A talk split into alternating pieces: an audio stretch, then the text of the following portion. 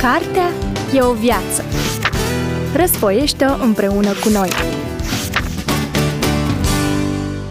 Ți se întâmplă în ultima vreme să fii atât de ocupat încât să nu mai știi cum să o scoți la capăt? Nu mai ai timp pentru altceva în afară de muncă? Nu-ți amintești ultima dată când te-ai rugat sau ai citit din Biblie în tihnă? Dacă ai răspuns afirmativ la măcar una dintre aceste întrebări, cartea pe care ți-o propunem astăzi în emisiunea Cartea e o viață este exact ce-ți trebuie. Suntem Irina Enache și Irina Trancă și te invităm în minutele următoare să descoperi cartea Extrem de ocupat, o carte surprinzător de mică pentru o problemă într-adevăr mare, de Kevin DeYoung. Kevin DeYoung este pastor la Christ Covenant Church din Matthews, North Carolina, Statele Unite ale Americii, membru în comitetul de conducere al organizației The Gospel Coalition, profesor asistent de teologie sistematică la Seminarul de Teologie Reformată din Charlotte, doctorand la Universitatea din Leicester și autor sau coautor al unor cărți foarte apreciate de cititori și premiate de juriul de specialitate. Este de asemenea căsătorit și are șapte copii. În cartea Extrem de ocupat, Kevin de Young abordează problema actuală a orarelor supraîncărcate și a priorităților prost organizate, care ne fură bucuria, ne înrobesc și ne oferă o falsă percepție despre sine. Nu scriu această carte din poziția unuia care a ajuns în vârf, iar acum se apleacă și aruncă frânghia în jos spre toți ceilalți, recunoaște el în primul capitol, ci mai degrabă din poziția aceluia care a reușit să suie cam un metru de la bază și acum caută următorul loc de care să se apuce. Nu scriu pentru că ști mai multe decât alții, ci pentru că vreau să știu mai multe decât știu în momentul de față. Vreau să știu de ce este viața așa cum este, de ce este lumea noastră așa cum este, de ce sunt eu însumi așa cum sunt și vreau să mă schimb. Unele cărți sunt scrise pentru că autorul știe ceva ce ar trebui să afle și alții la rândul lor. Altele pentru că autorul a văzut ceva ce alții trebuie să vadă la rândul lor. Eu scriu cartea aceasta pentru a înțelege eu însumi unele lucruri pe care nu le înțeleg și pentru a lucra la o schimbare pe care eu unul încă nu am văzut-o. Mai mult decât oricare altă carte la care am lucrat înainte, această carte este pentru mine, spune Kevin DeYoung.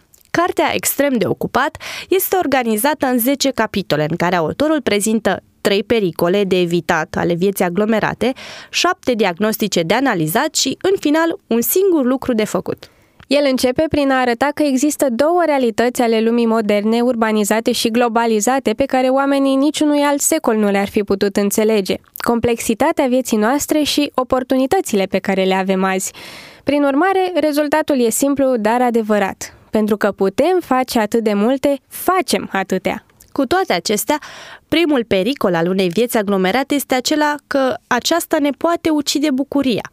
Viața aglomerată este la fel ca păcatul. Dacă nu o lași să moară, nu te lasă ea să trăiești. Majoritatea dintre noi intrăm într-un tipar previzibil. Ne lăsăm copleșiți de unul sau două proiecte mari. Apoi suntem zdrobiți de-a dreptul de mărunțișurile zilnice. Simțim cum ne cuprinde disperarea că nu ne vom mai redobândi pacea în suflet și promitem că ceva trebuie să se schimbe. Două săptămâni mai târziu, viața este ceva mai suportabilă, dar uităm repede de promisiune și ciclul se reia. Ceea ce nu realizăm noi de fapt este că în tot acest timp am fost niște persoane care nu s-au bucurat de nimic, care ne-am furișat în carapacea noastră precum o testoasă și ne-am implicat emoțional nu mai mult ca o pisică. Când viața aglomerată atentează la bucuria noastră, ea reușește în cele din urmă să stingă bucuria tuturor celor din jur, avertizează Kevin DeYoung. Al doilea pericol este că viața aglomerată ne poate înrobi inima. Pentru majoritatea dintre noi, viața de credință nu este distrusă de erezie sau de apostazie, ci de grijile acestei vieți. Mântuitorul spune că lucrarea cuvântului este înghițită de dorința după alte lucruri.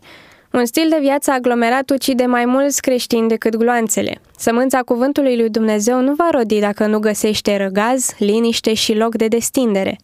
Al treilea pericol este că viața aglomerată poate acoperi mizeria din sufletele noastre.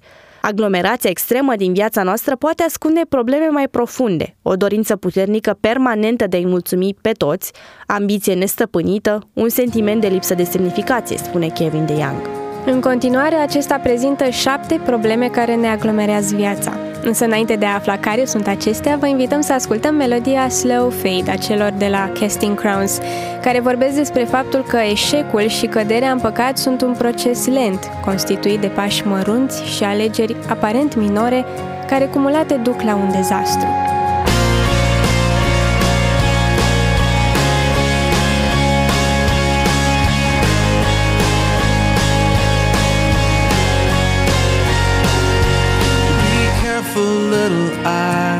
What you see. It's the second glance that ties your hands as darkness pulls the strings. Be careful, little feet, where you go. For it's the little feet behind you that are sure to follow. It's a slow fade when you give yourself away. It's a slow fade when black and white turn to gray and thoughts invade. Choices are made, a price will be paid when you give yourself away. People never crumble in a day. It's a slow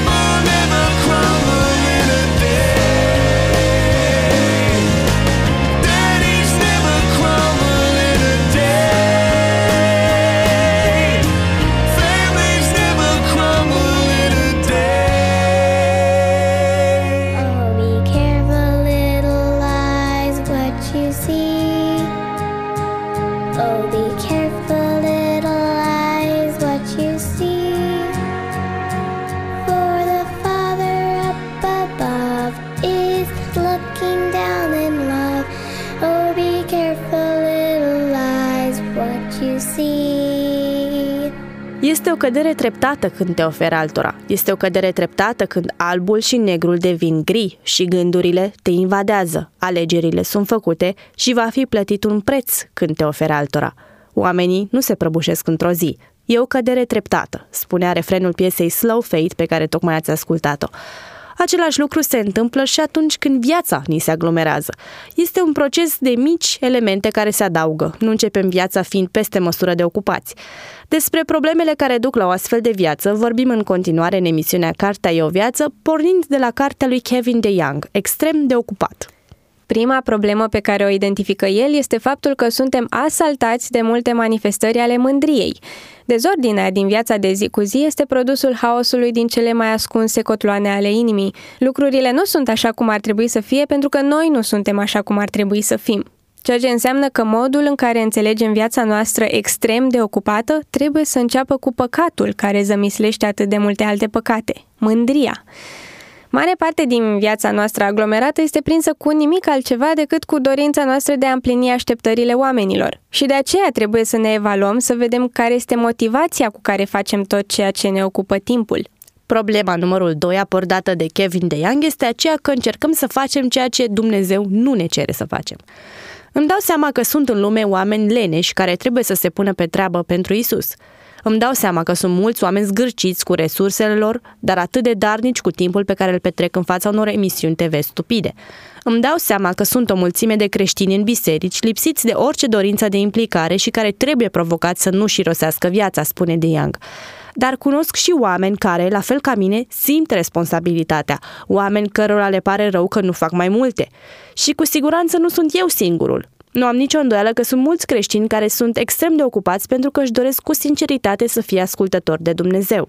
Cu toate acestea, trebuie să avem grijă să nu ne înhămăm la mai mult decât putem duce și mai ales să nu ne chinuim să facem ceva ce Dumnezeu nu ne-a chemat să facem.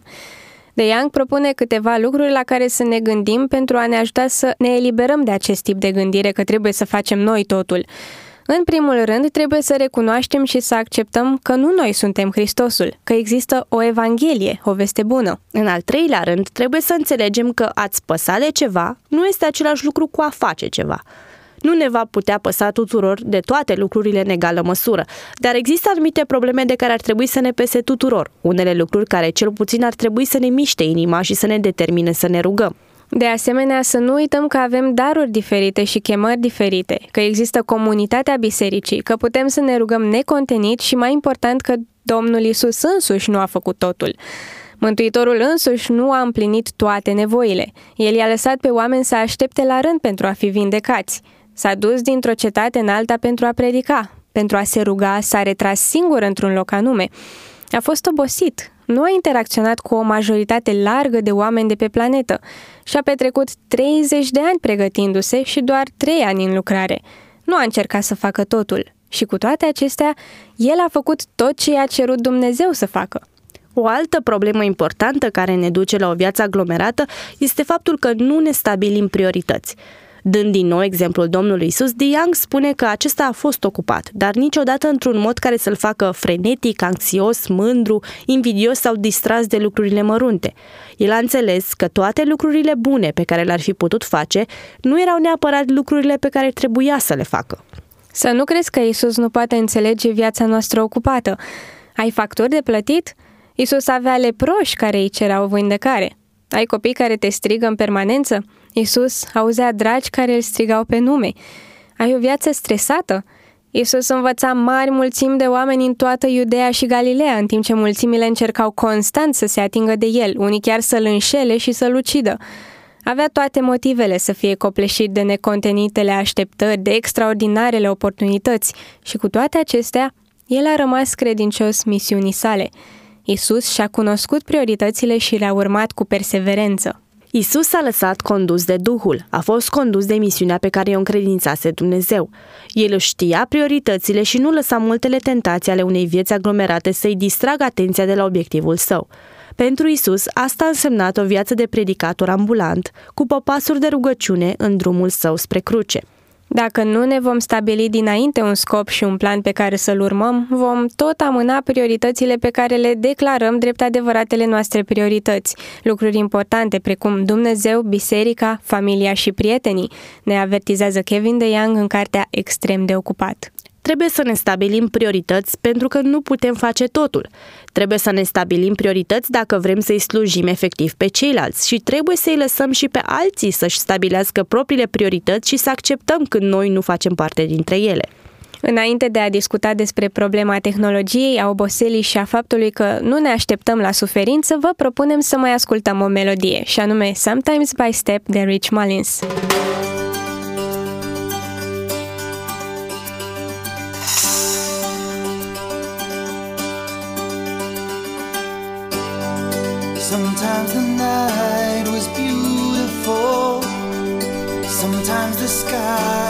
So far away. Sometimes it seemed to stoop so close. You could touch it, but your heart would break. Sometimes the morning came too soon. Sometimes the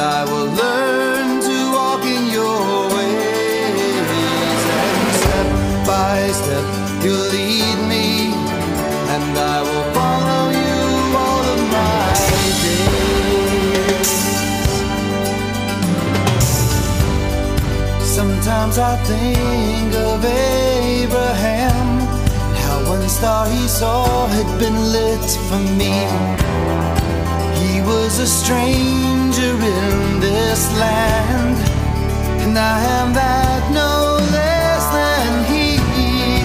And on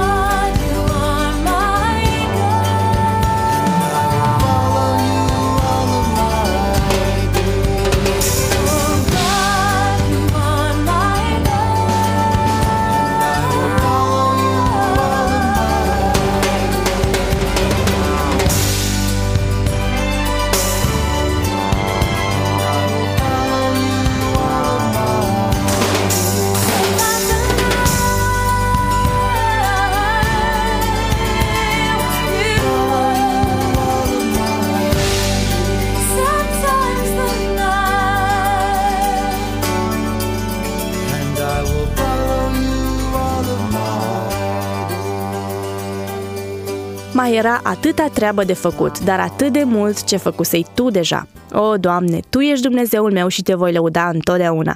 Te voi căuta dimineața și voi învăța să umblu pe căile Tale și Te voi urma în toate zilele vieții mele, cânta Rich Mullins în melodia Sometimes by Step, pe care tocmai ați ascultat-o în emisiunea Cartea e o viață. Aceasta este și soluția propusă de Kevin de Young în cartea sa extrem de ocupat, pe care vă prezentăm astăzi. Dar să nu anticipăm. Discutăm în continuare despre ecranul care ne sufocă sufletul, o altă problemă care ne aglomerează viețile. Trebuie să înțelegem faptul că, pe măsură ce prezența dispozitivelor digitale și dependența de acestea crește, apar noi oportunități și odată cu ele noi pericole, spune De Young. Întrebarea nu este dacă revoluția digitală adaugă ceva la amalgamul din viața noastră sau dacă reprezintă o amenințare la adresa sufletului și a sănătății noastre mentale. Întrebarea este care sunt amenințările și ce putem face în această privință. În primul rând, dependența. Întreabă-te, ai putea rezista o zi întreagă fără să intri pe contul de Facebook? Reziști o după amiază întreagă fără să arunci nicio privire la telefon? Cum ar fi să nu-ți poți accesa două zile contul de e-mail? În al doilea rând, lâncezeala. Ne simțim ocupați cu o viață aglomerată, dar în loc să profităm de minutele sau ceasurile noastre libere pentru ceva ce merită investiția lor, ne mulțumim să înotăm în ape puțin adânci și ne omorâm timpul cu activități distrugătoare de timp. Câți nu s-au obișnuit deja cu starea de lâncezeală cotidiană și trăiesc acel amestec de sentimente de aglomerare și inutilitate? Întotdeauna suntem implicați până peste cap, dar rareori ne implicăm cu toată rațiunea. Descărcăm în continuu informații, dar rareori ajungem până în străfundurile inimii noastre. Aceasta este lâncezeala, o lipsă de scop deghizată într-o permanentă agitație, scrie Kevin de Young. Toate acestea conduc spre cea de-a treia amenințare pentru lumea noastră digitală, pericolul de a nu fi niciodată singuri. Și dacă distracțiile noastre zilnice și chestiunile banale nu ne sunt de fapt impuse de viața aglomerată pe care o ducem sau chiar nu ne sunt impuse deloc. Dacă am ales să fim ocupați pentru a putea continua să trăim viața plină de fleacuri și distracții. Dacă aglomerația digitală este dușmanul profunzimii, atunci suntem sortiți să rămânem prizonierii apelor puțin adânci atât timp cât nu suntem singuri. Era noastră digitală ne oferă o nouă perspectivă asupra faimoaselor cuvinte ale lui Pascal. Am spus adesea că singura cauză pentru nefericirea omului este că nu știe cum să stea în tăcere în odaia lui. Iată care sunt și soluțiile pe care le propune Kevin de Young. Dezvoltă un scepticism instructiv față de tehnologie și progres, pentru că, așa cum spunea Neil Postman, tehnologia nu trebuie niciodată acceptată ca parte a ordinii naturale a lucrurilor. Fii vigilent și tolerant în conectivitatea cu ceilalți. Apelează în mod deliberat la vechea tehnologie și trasează-ți limite și luptă-te din răsputeri să le respecti. Cel mai ușor pas pentru a pune capăt tiraniei ecranului este și cel mai greu. Nu putem fi conectați permanent. Trebuie să încetăm să ne mai ducem cu telefonul în pat. Nu e normal să ne verificăm contul de Facebook cât timp suntem la biserică sau să trimitem mesaje pe telefon ori de câte ori luăm masa. Și nu în ultimul rând, apelează la adevărurile creștine pentru a reuși să depășești aceste pericole ale erei digitale. Penultima problemă identificată de Kevin de Young în cartea Extrem de ocupat este problema oboselii. În ce privește mântuirea noastră, noi ar trebui să ne odihnim doar în Hristos. Dar, pe lângă aceasta, există încă un principiu fundamental, acela de a ne închina în ziua Domnului și de a avea suficientă încredere în Dumnezeu încât să stabilim o rutină săptămânală în care să includem încetarea la un moment dat a tuturor lucrurilor obișnuite. Avem nevoie să urmăm principiile elementare ale lui Dumnezeu privind ziua de odihnă pentru a ne putea trăi viața extraordinar de ocupată în restul săptămânii, spune acesta. D.A. Carson spunea și el că dacă te numeri printre cei morocănoși, batjocoritori sau chiar plini de îndoială, atunci îți lipsește somnul și ai obligația morală de a încerca să dormi atât cât este necesar. Noi suntem ființe complexe. Existența noastră fizică este legată de bunăstarea noastră spirituală, de dispoziția noastră mentală, de calitatea relațiilor cu ceilalți, inclusiv de relația noastră cu Dumnezeu. Ultima problemă abordată în cartea Extrem de ocupat mi s-a părut foarte interesantă. Uneori, ceea ce ne îngreunează viața este faptul că nu ne așteptăm deloc la suferință. O viață aglomerată, după cum am diagnosticat-o eu, este în egală măsură o atitudine a minții și o boală a inimii, precum și un eșec în administrarea timpului, scrie de Young. Este posibil să trăiești fiecare zi muncind din greu, slujind și îndeplinind sarcini și să faci toate acestea cu o atitudine corectă și independență de Dumnezeu, fără să te simți extrem de ocupat. În același timp, e posibil să te simți extraordinar de surmenat și de surescitat, deși în realitate nu reușești să faci decât foarte puține lucruri. Antidotul pentru această aglomerație din suflet nu este indolența și indiferența. Antidotul este odihna, ritmul, moartea mândriei, acceptarea propriei limitări și încrederea în providența lui Dumnezeu. Dacă îl iubești pe Dumnezeu și îi slujești pe alții, și tu vei fi ocupat. Uneori vom fi stoviți, vom fi obosiți, vom fi descurajați, ne vom simți epuizați, vom spune cine este slab și să nu fiu și eu slab. Dar îndrăznește. Dumnezeu folosește lucrurile slabe pentru a le face de rușine pe cele tari. Harul lui este îndeajuns pentru tine, puterea lui este făcută de săvârșită în slăbiciune. De dragul lui Hristos trebuie să fim mulțumiți în slăbiciuni, în greutăți, în persecuții și în nenorociri și când suntem insultați. Și da, uneori trebuie să fim mulțumitori pentru aglomerația din viața noastră. Pentru că atunci când ești slab, atunci ești tare. Pavel a avut parte de apăsare și tu vei fi apăsat. Însă Dumnezeu face fața apăsării. Nu fi surprins dacă ai parte de săptămâni înnebunitoare în multe privințe și nu fi surprins când Dumnezeu te susține în mijlocul unor astfel de perioade, încheie Kevin de Young. De aceea, singurul lucru pe care trebuie să-l faci pentru a scăpa de viața supraaglomerată este să șezi la picioarele lui Isus, asemenea Mariei. A ședea la picioarele lui Isus, la nivel comunitar și individual, nu se întâmplă niciodată din inerție. Trebuie să facem o prioritate din a învăța de la El și din a ne face timp pentru a fi cu El. Din toate preocupările din viața noastră putem spune cu onestitate și să arătăm că șederea la picioarele lui Isus este singurul lucru de care avem cu adevărat nevoie? Dacă te-ai săturat și ai obosit, să te simți teribil de ocupat și ești în căutarea unui plan într-un singur punct care să te ajute să restabilești ordinea din viața ta, acesta este cel mai bun sfat pe care îl cunosc. Dedică-te cuvântului lui Dumnezeu și rugăciunii. Asta înseamnă închinare publică și închinare personală. Petrecând timp cu Domnul în cuvânt și rugăciune, foarte probabil vom obține o nouă perspectivă asupra tuturor disputelor și durerilor noastre de cap. Prin faptul că vom începe fiecare zi cu veșnicia, problemele noastre neînsemnate și lungile liste cu lucruri de făcut vor deveni tot mai puțin semnificative. Șezând la picioarele lui Isus, vom deveni mai mult ca El, mai răbdători, mai iubitori, mai meditativi vom vedea că ecranele noastre nu ne aduc împlinirea pe care ne o aduce Mântuitorul nostru. Vom vedea că înțelepciunea nu s-a născut ieri, nici acum 34 de secunde pe vreun site de socializare. Vom învăța să ne menținem plângerile la minimum și ochii ațintiți la cruce și vom deveni mai atenți la nevoile celor din jurul nostru. Astfel încheie Kevin de Young cartea Extrem de ocupat, o carte surprinzător de mică despre o problemă într-adevăr mare. O carte perfectă pentru oamenii ocupați care n-au timp prea mult de citit, dar care caută totuși o soluție pentru a remedia situația. Autorul oferă și un fel de grilă de evaluare a gradului de aglomerație a vieții pe care vă invităm să o descoperiți la începutul cărții. Conform grilei de evaluare, eu chiar am traversat o perioadă foarte aglomerată pentru că am lucrat foarte mult peste program chiar în zilele în care citeam cartea. Așa că am citit-o cu nerăbdarea de a o pune în practică și mi s-a părut un ghid foarte bun, o reamintire a faptului că în calitate de creștin trebuie să avem un mod înțelept de organizare a priorităților în jurul cuvântului, al rugăciunii și al lucrurilor pe care Dumnezeu vrea să le facem, nu al celor cu care ne încărcăm noi viața crezând că totul depinde de noi. Vă recomand cu căldură să citiți cartea Extrem de ocupat de Kevin de Young și mai ales să nu întârziați să o puneți în practică. Aici se încheie episodul de astăzi al emisiunii Cartea e o viață.